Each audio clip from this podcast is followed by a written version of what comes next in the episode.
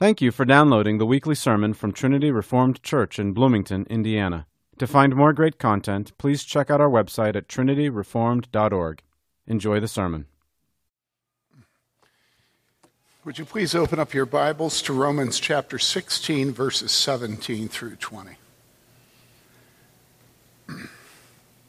Romans chapter 16, beginning with verse 17, reading through verse 20. This is the word of God, and it is eternally true. Now I urge you, brethren, keep your eye on those who cause dissensions and hindrances, contrary to the teaching which you learned, and turn away from them. For such men are slaves, not of our Lord Christ, but of their own appetites. And by their smooth and flattering speech, they deceive the hearts of the unsuspecting.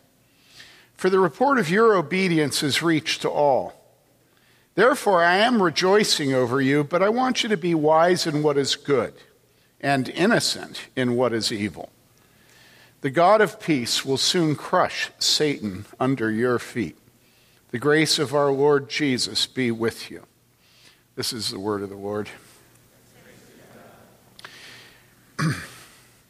Father, may the words of my mouth and the meditation of every heart here be acceptable in your sight, you who are our strength and our Redeemer. We pray this in Jesus' name. Amen. We remember from last week that the Apostle Paul drew to an end and then thought better of himself and started over again. And what he started over again with was love, that he began to commend Phoebe. He talked about this person and that person, and out of the exuberance of his love for everybody and his desire for them to love each other, he was trying to make connections, right? And that's what we're in the middle of here. It will continue after our text this morning with Timothy. But here we have an aside. We have the Apostle Paul straying from the path he's chosen. And we can tell that he's straying because it starts with the word now. If you've ever listened to Charles Stanley preach, you know that about every other sentence he says, now listen. And so it's similar with Martin Lloyd-Jones. He would stop in the middle of a sermon. He'd say this all the time. Now this may be the most important truth. And so the Apostle Paul, something has occurred to him. And having it occur to him, he stops in the middle of all the bonhomie, and he says, now. Now, what's interesting is that a number of the scholars who study Scripture, at this point, they say, now, this is not a part of the original letter. And so there are many scholars who, some of them using redaction criticism, they say, this has nothing to do with the text that's before it or the text that's after it, so this can't be original. It's somebody who was copying the text or added to it. And because this wasn't Paul's train of thought here. Now, I'm telling you that so that you know the kind of men that the Apostle Paul is telling you to be on guard against here. Okay? They take this and they say, what's all this with warning them and this intensity? And he was in the middle of a nice riff, and now he's going off into dissonance, you know? No, this belongs, and it belongs because the Apostle Paul does this all the time. You know, he's on a train of thought, and all of a sudden he goes off on a siding somewhere, and he can stay on that forever and then come back. You know that's how the Apostle Paul writes. He thinks, he speaks. So now let's look at the actual aside. What is he stopping his greetings and his love in order to do? Well, he says, now I urge. So whatever it is, it's urgent. Because he says, I urge. And so whatever he stopped for is something he feels very strongly about because he's urging us. Now, I urge you. So he's talking to the people in the church in Rome, and he's getting very personal, It's not greetings now. Now I urge. Then this little word, brethren. Okay, let's do the routine. The word brethren in Greek is Adelphoi. Adelphoi doesn't mean skunk. And it doesn't mean circus. And it doesn't mean haircut. And it doesn't mean father. And it doesn't mean fathers, plural. And it doesn't mean brothers and sisters. It means brothers. But our Bibles today are smarty pants. All the scholars and the publishers thought, well, you know, we live in a culture that hates men and male authority, and so let's try to hide it in Scripture. And so they sat down and they came up with a way of dealing with the New Testament epistles where the word brothers is everywhere. And they thought, well, how can we deal with this? One Bible, when I saw the galley proofs before it was ever released publicly, I saw that they'd taken Adelphoi and changed it to Christian friend. Okay, Christian friends, you know? And it's like, seriously, friends. You know, last time I checked, I can choose to have a friend and I can get rid of them. The problem is I can't get rid of my brothers. I mean, you get the point. Brothers are lifelong. And so these Bibles have done this. And so here, where the Greek word is very specifically brothers, all right, different Bibles have dealt with it in different ways. Now, we use the NASB, but we use the 1995 edition. They've come out with the 2020 edition. And the way the 2020, well, first let me tell you how, the ESV deals with it.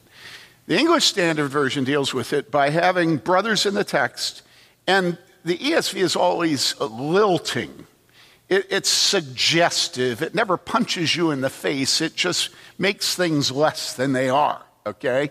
And so the ESV, and it may be the best Bible there is. I'm not making a judgment about that. But the ESV deals with it by having a footnote.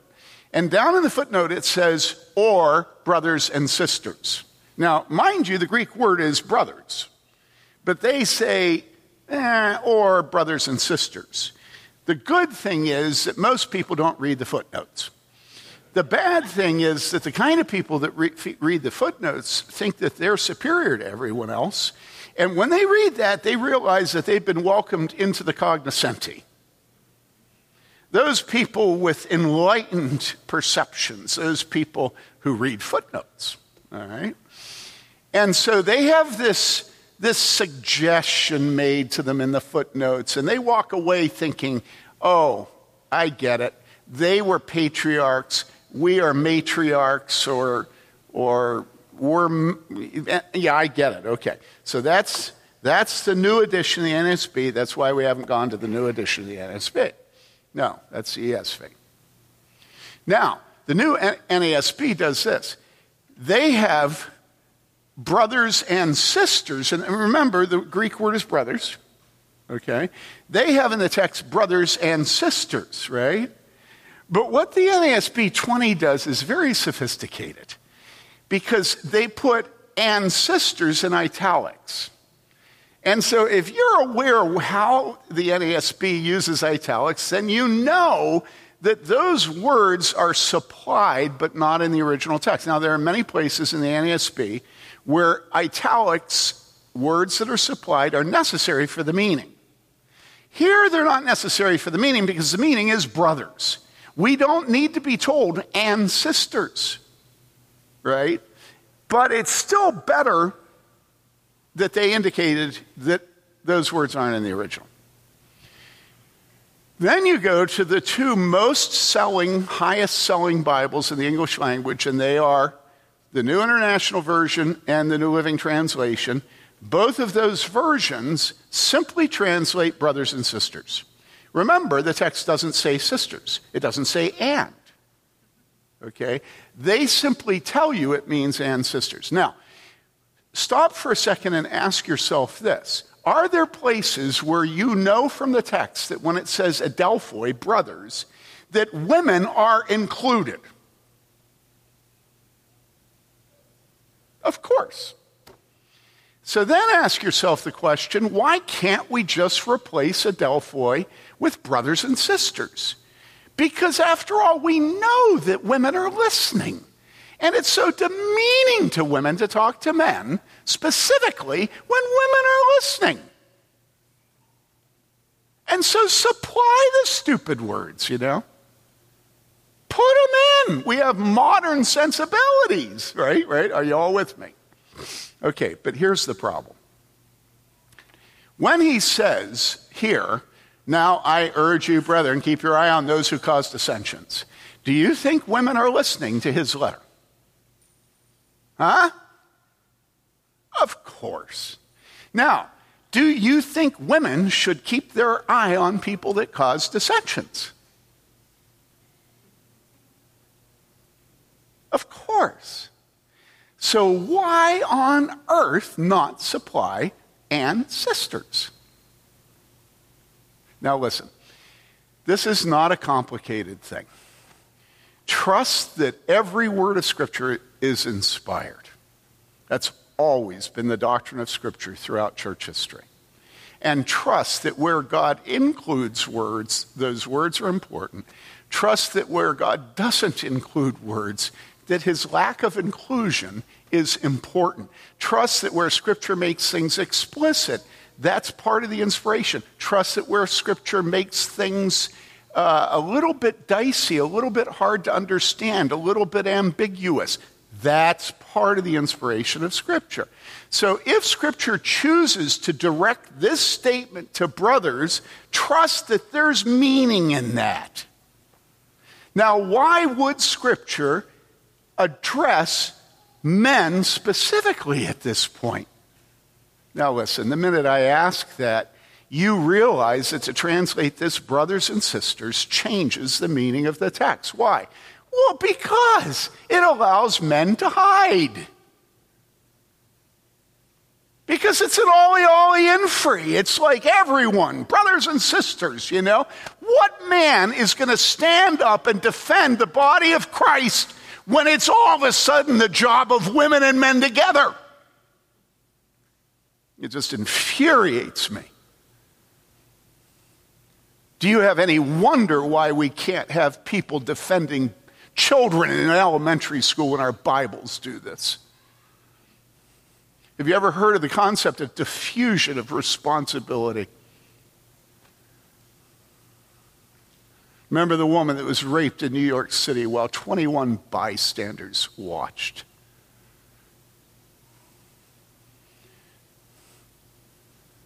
Men will sink as low as we allow them.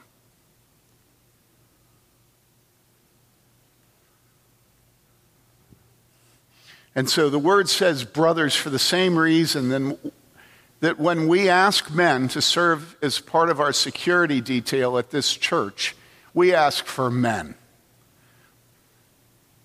We have a security detail at this church. We have a number of men who are carrying this morning. They have been trained. They have been certified. Sometimes it's our doctors. Sometimes it's law enforcement officers who are in our congregation. Sometimes it's men with much experience in the military. And so we ask men to volunteer. Now, why don't we ask women to volunteer? We have women here who carry.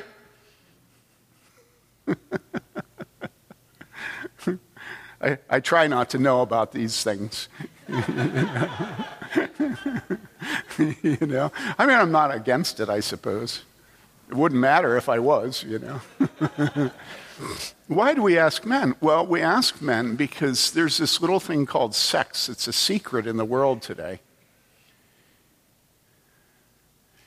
And sex determines who God has assigned the children to because she has the womb and she has the ability to nurse. And so here's an idea. When danger hits, the mother gathers the chicklets and the rooster goes scary. I mean, is this complicated? You'd have to have a college degree to forget it. You know? And so when the Apostle Paul addresses the church in Rome, he says, now listen up, brothers. This is really important. You keep an eye on. And if you chained it to brothers and sisters, what you've done is what is cursed at the end of Scripture and Revelation.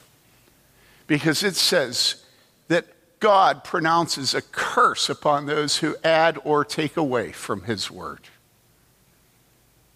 And so do not go down this path.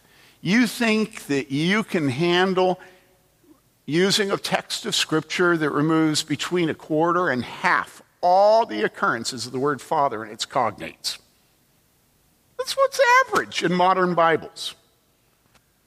And that won't affect you. That won't affect your doctrine. That won't affect what kind of a father you are, what kind of a son you are. That won't affect how you work. That won't affect how you're a doctor. You can just read neutered things, and you won't be neutered because you've got a sophisticated brain and you've got Jody Killingsworth as your pastor. You've been inoculated against it. So you can use a Bible that says brothers and sisters because you're superior to all these people. Now, I urge you, brethren, keep your eye on. So in other words, we're supposed to be surveying. Have you ever been out in the foyer and you've noticed that there's a serious man you're talking to, and some reason as he talks to you, you don't have eye contact with him? Have you noticed this out in the foyer? I mean, I've noticed it. You should notice it. It's like these dudes are serious. They keep their eye on who's coming in, how they're walking, what bulges they have, whether they have a trench coat on. I urge you, brethren, keep your eye on those who cause dissensions. Now, I want you to notice here that it does not tell you to keep your eye on those who are arguing against critical race theory. It doesn't tell you to keep your eye on those who think that we can repeal the Second Amendment. It doesn't tell you to keep your eyes on those who are trying to get the Gentiles to be circumcised. It doesn't tell you to keep your eye on those who deny the Trinity. It doesn't tell you to keep your eye on those who deny the resurrection. It is true that the Apostle Paul does do that at other places, but here he doesn't do it. So what does he do? Well, what you have to notice is he doesn't talk about any doctrine. What he does is he warns you to keep your eye on character. Those who cause dissensions.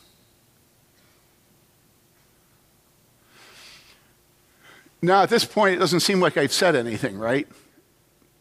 Who cares? Character, doctrine, it doesn't matter. It's a warning, right? But it does matter, and the reason is scholars are going to constantly try to get you to separate doctrine from character. All right? They don't want you using ad hominem arguments. But Scripture uses ad hominem arguments constantly. But in our modern world, it's viewed as being gauche. It is a logical fallacy, they tell us. And so what you really ought to do is look for the lies that they promote and then stand against the lies without connecting the lies to the character of the person promoting the lies. But here, you're supposed to recognize the lies by the character. You're supposed to look out, keep your eye on people who cause dissensions. And so the first thing that your head should hit is whether or not this woman and that man and this teenager are causing arguments and conflict. And you should be able to recognize who in this church is causing arguments and conflict. And those people, you're to keep your eye on. Are you all with me?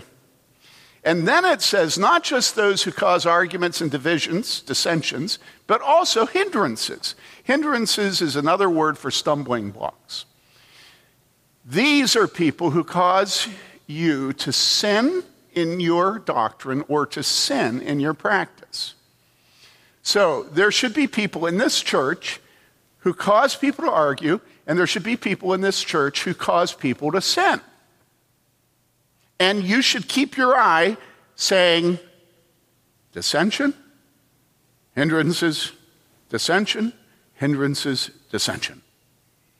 In your small group, you should look at the teenagers sitting around, and you'll feel tension among them, and you'll try to ascertain who in that teenage group is causing dissensions.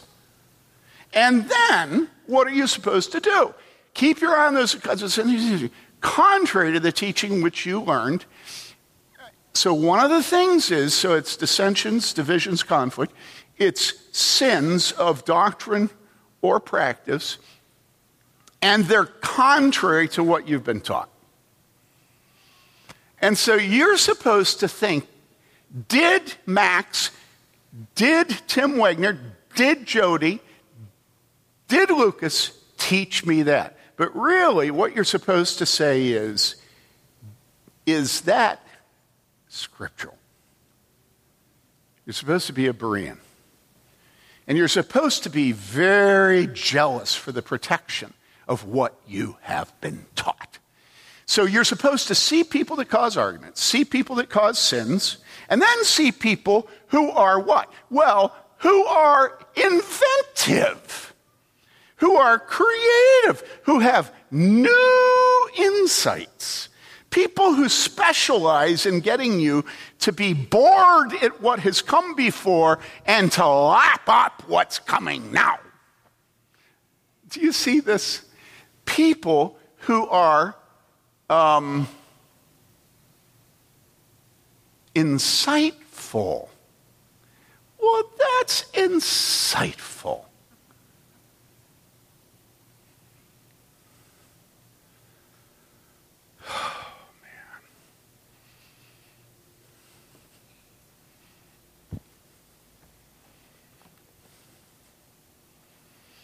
I very much believe in reading. I very much believe in study. I believe in books. Okay? I am not an anti-intellectual. In fact, I believe in the life of the mind so much and in truth that I despise modern education. Okay? And the reason is modern education feeds off the latest thing. Modern education is never paying attention to the past, even in history. It's trying to invent new interpretations and write it up as history. Now, I'm not against new interpretations. I'm not against reform. You know, I would not be against reform. But you know what Chesterton said? He says, in the matter of reformation as opposed to deformation. And right away you have a new category in your mind. How much reformation is sold that is really deformation? It ends up being less than the received wisdom that we taught you. Now, what I'm trying to say is that today the university is largely exactly what is said about Athens. You remember what they said about Athens? They said that they sat around discussing what was the latest idea. They were just infatuated with style. So one day they're watching a football match, and sure enough, you know, the striker shaved the sides of his head and then has the top long. And so now all the barbershops are shaving the side whitey-tighty. And then the top is wavy-blavy. And that's the university today. You know, tomorrow it's going to be whitey-tighty and wavy-blavy. You know, and it's just so boring because it's like all of a sudden everybody changes, and if you haven't changed, well, pity you. You know, you're not au courant. And this is how we receive doctrine today. We just fall over ourselves reading men who have come up with an insight. And of course, if it's an insight, that means that it turns away from what we have received. Now, I'm not going to name names in the second service. But in the first service, I named a name. Because he represents to me, over the past 40 years, the main proponent of insights. And let's call him Dr. Wrong, just for the sake of it. Dr. Wrong, okay? And he came up with a whole new bunch of insights about the book of Romans and about justification. Now, here's an idea. At the end of 2,000 years, don't you think it's time for us to have insights on the doctrine of justification? I mean, haven't you gotten a little bored? You know, defending the past, receiving from dead men and women. You know, I mean, how about it? Let's go for it. Let's get excited about a new doctrine of justification.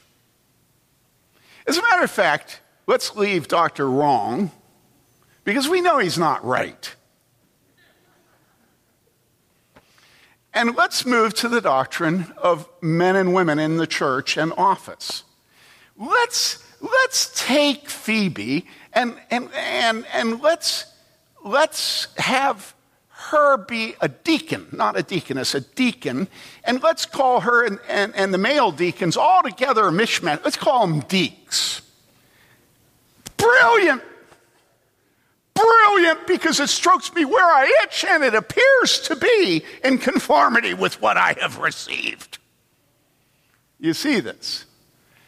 It strokes our feminist, egalitarian culture, at the same time appearing to be faithful to Scripture, and pretty soon all the churches in the country are fighting over whether or not you should have women deacons.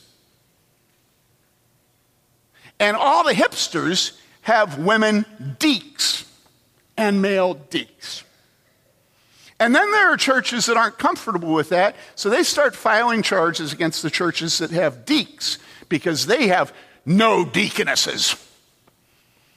And guess what? The arguments, the papers that are written, they go on and on and on. Why?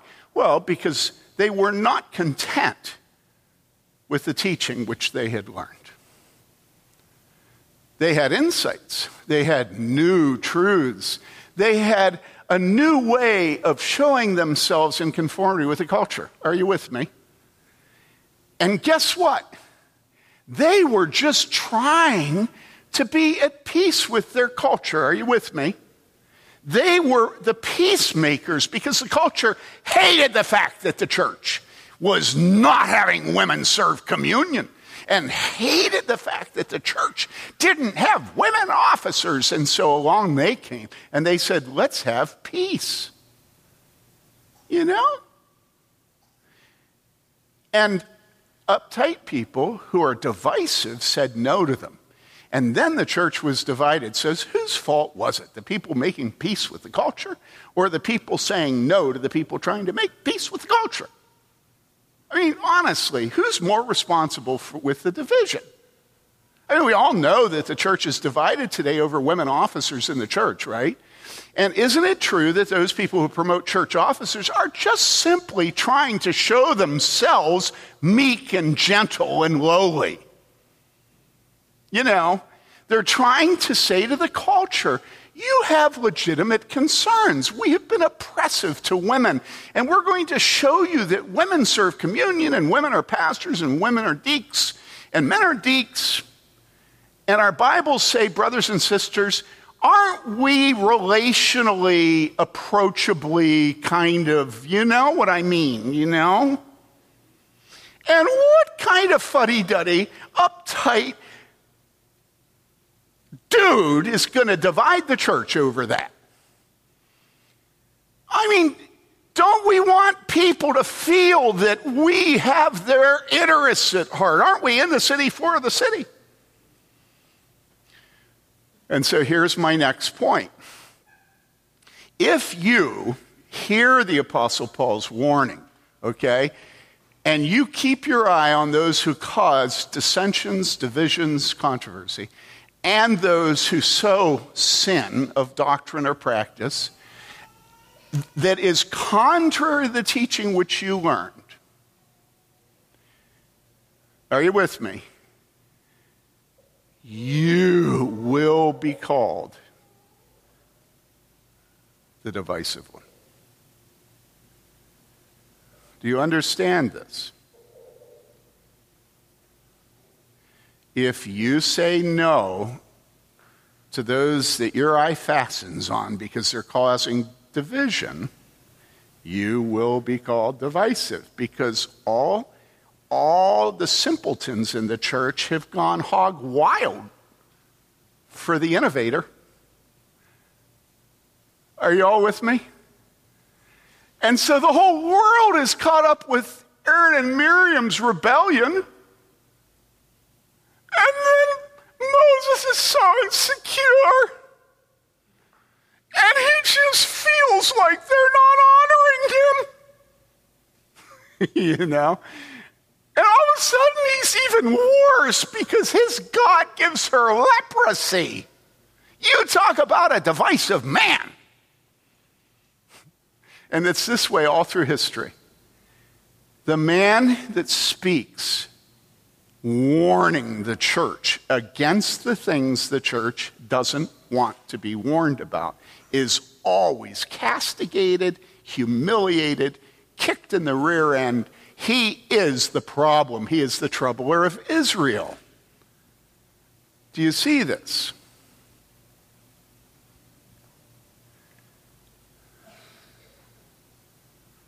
Why is that? Well, it's because sheep like to sleep. And if you try to wake them up, they say to you, "Bug off. Can't you see I'm trying to sleep?" And you say, "There's a wolf."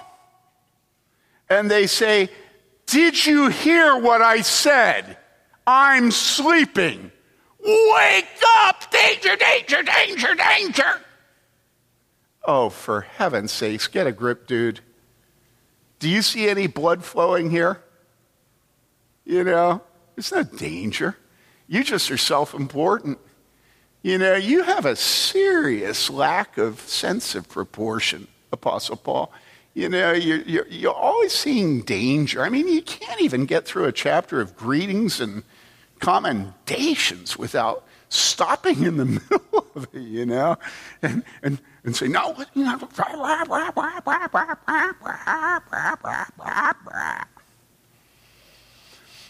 Now, why am I saying this? Well,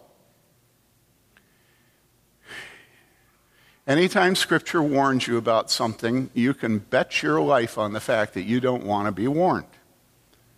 Don't think that you're accepting what the Apostle Paul's exhortation is here. You don't accept it. You don't want to be warned. You want to be asleep. You want to be napping. You, as a mother, want to believe that by coming in this church, you no longer have to keep your eye on those who are causing divisions and stumbling blocks. Or you want to be in this church and leave it to the elders to keep their eye on. And so if the elders say, "This person is excommunicated," then you'll observe that, but you'll never keep your, and you'll never ask your husband, and you won't have your eye on people in small group, you won't have your eye on people in the sanctuary. You just are completely trusting of your elders. You're obedient, you're submissive, and it's the elders' job to keep their eye on people. You know? One of the things that anybody who's been a pastor elder in the last 40 years is going to tell you is that men have indeed lost their capacity to protect. They have lost their capacity. They aren't even committed to protection anymore. One of the first things you have to do as a pastor is wake your elders up to the fact that they have an obligation to protect. And one of the first things that happens, and it happened in this church, is you bring to the elders a horrible sin. And when I say horrible, capital H, horrible. And you're trying to get them to help, to give you wisdom, to help you think it through, maybe to go visit the family. And almost immediately, one of the elders inevitably will look at you and say, "Pastor, do we need to know this?" You know, I can't tell you how many times I've had that said. Even the elders, the male elders, think that they have a right to stay napping. Oh, my goodness. And yet the Apostle Paul says what? Keep your eye on those who cause dissensions and hindrances contrary to the teaching which you learned. And turn away from them. So every single phrase and word, we are trying to see how we don't like it and disagree with it. If you notice, that's the theme this morning. So we don't like that it says, and turn away from them. Why? Well, because we have a very high opinion of ourselves. We think that we're among the few who, having deep understanding and knowledge of Scripture and church history and Greek, that we need to go and talk to them and argue with them. And furthermore, if we won't argue with them, they're going to call us a coward. And that's not a good look. It's not a good look to run. And so we're going to go out there, you know, we've got our gun and our holster and our vest, and we're going to do battle for Christ because we have such a high opinion of ourselves that we're going to show how excellent we are at fighting. Right? But he says what? He says, turn away from them. Now, I'm not going to talk about myself, but I will tell you I know a man who's been in the ministry for a long time and is 68.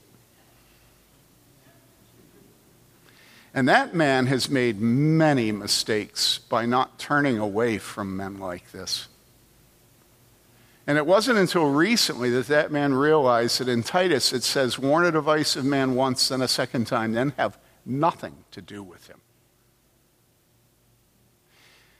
You see, schism and division and error are very seductive and very dangerous. Robert Haldane, in his comments this morning, says that what's being warned against here is not outside the church, and it's not something that's been dealt with formally, and it's a function of you submitting to the elders and excommunicating someone. He says this is inside the church, and it's spreading, and it's gangrene. It's gangrene. When you see men and women who are older than you in the faith in this church turning away from somebody, have a clue. Don't try to show them that you're stronger and wiser and better able to argue and more knowledgeable about Scripture than they are. There are an awful lot of things. I was listening to a wife of a physician yesterday described the day that her husband had somebody with scabies come in his office. And I don't know anything about scabies, you know. But, oh my goodness, when I heard about how he went wacko. You have been sitting in my waiting room with my patients with scabies? And I mean, they had to fumigate, and they had to absolutely take that place apart. So if we understand that we have to do this with scabies, how much more do we have to do this with men with insights and interpretations and unique spins on and all this other stuff? Don't go in for it. It's 2,000 years later.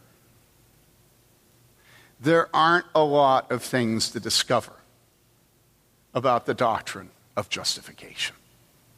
Okay? All right, dear brother, flip. For such men are slaves. Now remember what I said earlier about ad hominem arguments. Remember I said he's telling you to keep your eye on character. It continues here. Look, for such men are slaves, not of our Lord Christ, but of their own appetites. So this is another way you know them. They're divisive. They throw out stumbling blocks. They reject what is tried and true. They have insights. They forget what they've been taught. And what? And they're not slaves of Jesus Christ. They're slaves of their appetite. Now, by this, you can think of Philippians saying their gods are their bellies. But the belly and the appetite here are not limited to food and drink. This is our lust. This is our desires. These are the things that we hanker after, okay? You can know a man you should stay away from. You should know the man that the Apostle Paul is warning the church against because you can see that he's in it for himself. It doesn't matter what he teaches. If you see that he's out for his own glory, his own promotion, his own money, his own convenience, his own comfort, his own family, don't trust him. Because he's a slave of this life. Now, you look at me and you go, why are you talking like this? Well, I'm talking like this because I've warned you about this so often, but many of you don't want to be warned. The first application of this is the celebrity Christian culture. Have you ever tried to talk to a famous Bible teacher? I have. You know, do they want to talk to me? No. You say, well, yeah, but that's because you're nasty. If it was a nice guy, they'd talk to him. I say, they don't even know me. They won't talk to anybody. That's why they have handlers. That's why they require to sit in first class. That's why they have suites at their hotels. That's why there are green rooms behind the platform. They have no love for Jesus Christ or his sheep. You can't separate love for Jesus from love for the sheep. The Apostle Paul was never telling somebody he was too busy to take care of them and listen. And neither was Jesus. And yet we go ape over men who are so high up that we know we're nothing and they won't talk to us, and they go from first-class planes to suites to green rooms to blah, blah, blah, blah, blah, blah, blah, and then back to the green room, back to the suite, back to first class. Their God is their belly. They are slaves to their appetites.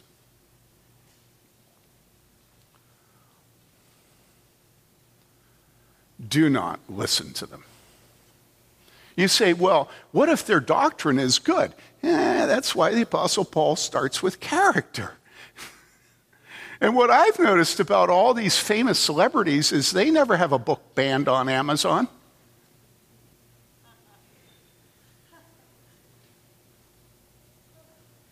Wake up. They're sophisticated. And I'm not insulting you. They're sophisticated, and you are not. I know you think you are. I know you think you're the perfect curator of discernment. No. Actually, no. I'll leave it at that. Just no. Okay. Not of our Lord Christ, but of their own appetites, and by their smooth and flattering speech, they deceive the hearts of the unsuspecting. That's what you are. You're unsuspecting. Listen, if there's anything I've learned in my lifetime, it's that it's very good to grow up in an editor and publisher's home. And the reason is that if you get one thing from somebody that deals with literature and editing and publishing, you get the ability of understanding communication.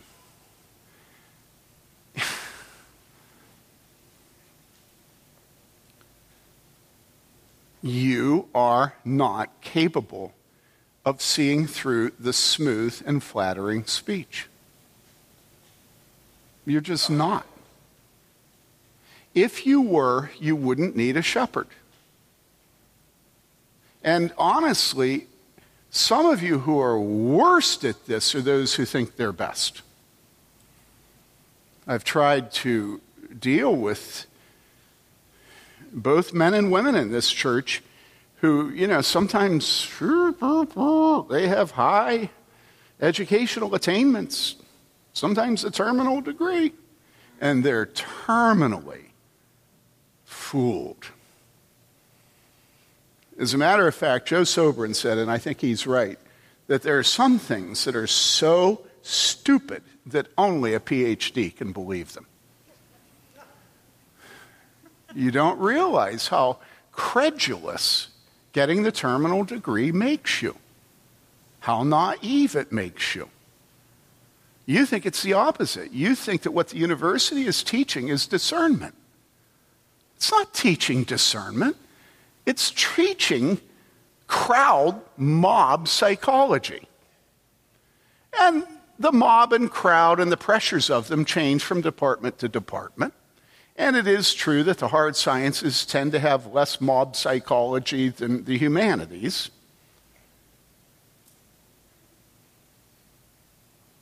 I was interested to see the last couple of days that following the massacre of our children, that immediately there was a call for the repeal of the Second Amendment. Pressure put on the Supreme Court. Now, isn't this interesting? Their job is to defend the Constitution.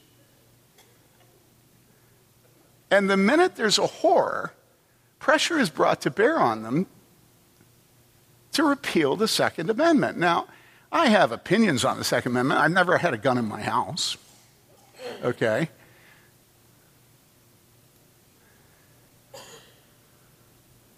But I thought the practice of law, I thought constitutional law had some grounding in objectivity.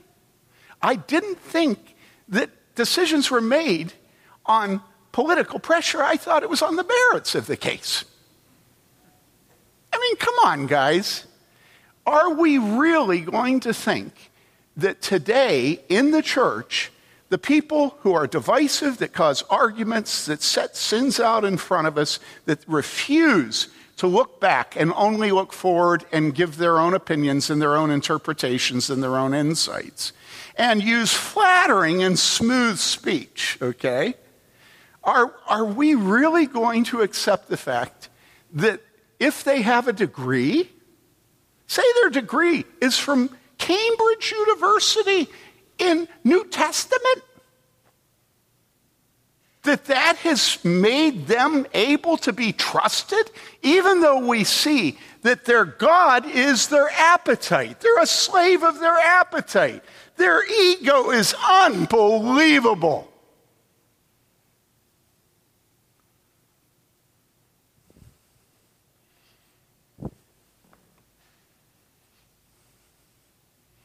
By their smooth and flattering speech, they deceive the hearts of who? Whom? The unsuspecting. Let me ask you, do you have a suspecting heart or an unsuspecting one? Which do you think is godly? The Bereans were more noble. Remember that. Why? Well, because when the preacher got done, they went home and opened up their Bibles to decide whether he was right or wrong. Listen, you can't be trusting of those who claim to speak for God. You have to examine it. What do you have to examine it for? Look at whether they're egotistical. If they're egotistical, don't trust them. They're God, they're slave. Their God is their belly, they're slave to their appetites. They love to be seated in the high chairs. They love to parade.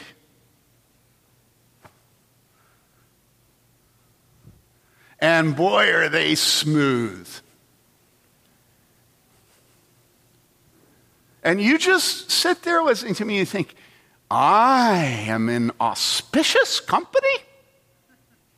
I am privileged to be present at this most enlightening occasion. I have risen up to the stratospheric levels of deep hermeneutics and theological acumen. Aren't I something? Well, why are you something? Well, because you're there listening to the smooth and flattering speech. That's it. You're in august company because August is speaking. Listen, we have studied the Apostle Paul a lot. Was anybody putting him up in a suite? Was anybody flying him first class? Was anybody saying, I want to be like Paul? I mean, honestly, you think any little children were growing up thinking, I want to be like Paul? Now, if they loved Paul and their parents loved Paul, all they wanted to do was to be a shepherd. And it wasn't personalized. They just saw the glory of the work and they wanted to join with the men that did the work. Can you see the difference between that and the idolatrous celebrity worship of the American church today?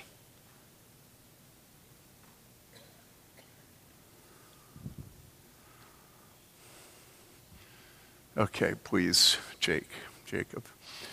For the report. Now, at this point, the Apostle Paul stops and he realizes he's been a bit intense.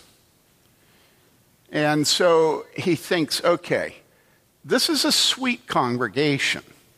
And I'm going to remind them who they are. So he says, for the report of your obedience has reached to all. Therefore, I am rejoicing over you. Very, very kind, isn't it? He's saying, look, I trust you. You remember in Hebrews where he says that, you know, I am convinced. He's got this intense warning in Hebrews. And he said, but I am convinced about better things with respect to you, you know. And so that's what the Apostle Paul's doing here. He's saying, listen, I know the sweet temper of this church. I know you guys are submissive, you're obedient. I mean, he doesn't say this, but it's kind of like, you know, stay with me, right? Stay with me here, okay? And then he says this, but, now, you know that the word but is an adversative, all right? In other words, it's like moving you opposite the direction he was going. I know you're all submissive and obedient, respectful, and I know, but, okay, but what? I want you to be wise in what is good and innocent in what is evil. I know you want to trust people. I know you're submissive. I know you're obedient. I don't want to wake you up, but, you know, be wise in what is good and innocent in what is evil. How are you innocent in what is evil? By turning away from those who cause divisions, turning away from those with smooth and flattering speech. That's how you stay innocent of evil. You look at the character and you turn away.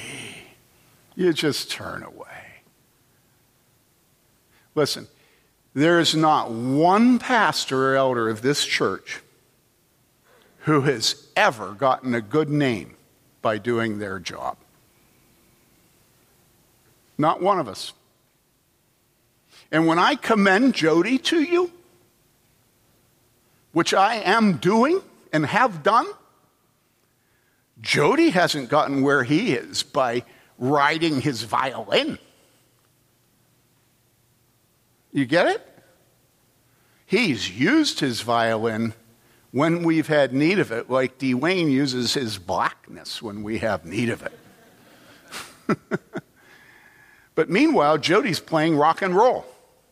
You think a guy that goes to the conservatory over in England, you think it builds his reputation to lead a rock band?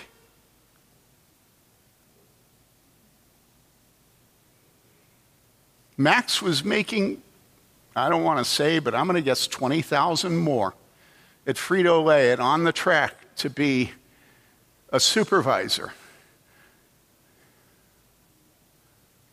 And he came and shepherded us. Phil came out here. He was all prepared to be the next Paul Hilliard. He was prepared to be the next Paul Hilliard. Hilliard Ensemble. Oh, beautiful. Before I'd ever heard of it. I loved them. He'd been sent out from 10th Prez. He was going to be the cat's meow. And he'd left rock and roll behind in high school. He'd learned how to be a snob. And he came here to get a degree that matched his snobbery. And here he is, a humble shepherd of our high school students and junior high. Mary Lee comes home yesterday and she says, I love Phil. And I said, why?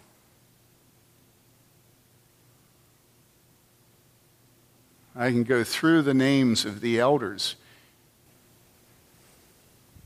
It's not one person who's served you whose God is their belly. And that does not mean that we are not, what's that word for fat? What's the word for the sin? Gluttons. It doesn't mean we're not gluttons. But you know, we repent of it. It doesn't mean we're sinless. But if you want to see why we're hated, it has nothing to do with being light or heavy or the various sins we have. We're hated specifically because of our commitment to protect you. I mean, you know that's true. And so you're submissive, you're obedient. Now, stay innocent with regard to evil. Remember what you've been taught. Don't depart from it. And if somebody tries to get you to depart from it, what are you supposed to do?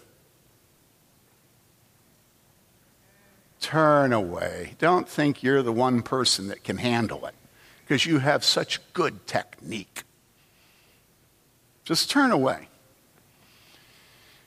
Okay, Jacob. The God of peace will soon crush Satan under your feet. Oh, man, did I need that just now. Aren't you tired of your sin?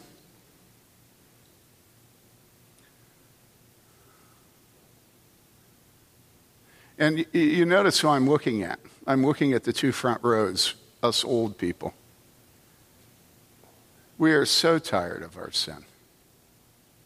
Sometimes death looks good to us, because we're ready for Satan to be crushed. Crushed. It's very interesting. This is an allusion back to the proto-evangelion, the first good news preached, which is God preaching at the Garden of Eden by the curse that he gives the snake. Okay? And there, in Genesis, we read this. The curse that he gives is, the Lord God said to the serpent, because you have done this, cursed are you more than all the livestock and more than any animal of the field. On your belly you shall go, and dust you shall eat all the days of your life. Then, and I will make enemies of you and the woman, and of your offspring and her descendant. He shall bruise you on the head, and you shall bruise him on the heel. And so I think it was Lloyd-Jones who says that we keep Satan still under our heel.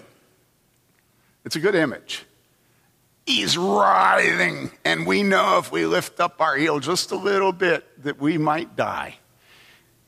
He's a prowling, roaring lion seeking, and we keep our heel down. But notice what it says. It says, the God of peace will soon crush Satan under your feet. And so God is not going to crush Satan without your foot being involved. So get good with your foot. Get good with your foot. Remember that Martin Luther threw his ink bottle at the devil up in the room of Wartburg?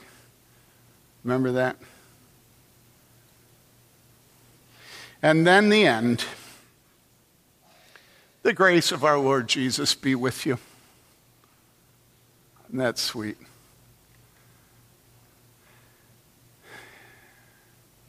Listen, you're not doing it alone. God pours his grace out on you. God will use your foot. God will use the Apostle Paul warning you. Don't be flippant. Don't be credulous. Don't be naive. See through what you should see through. It's not actually a compliment when in Proverbs 14:15, it says the naive believes everything, but the sensible person considers his steps. Let's pray. Our Father God, we thank you for the Apostle Paul. We thank you for the inspiration of your Holy Spirit that gave him such wisdom and such humility and meekness to be despised for the sake of your sheep. We thank you for Jody, for Max, for Phil, for Jason. We thank you for Stephen. We thank you for Jake and Nate and all the men who have served us so faithfully. We thank you for Wayne and Tim, and for Jeff and David, for Ben. We thank you for our shepherds, Lord, and we pray that you will keep them from being tired and letting down their guard, Father. Make them faithful and help us to honor them and listen to them, we pray in Jesus' name.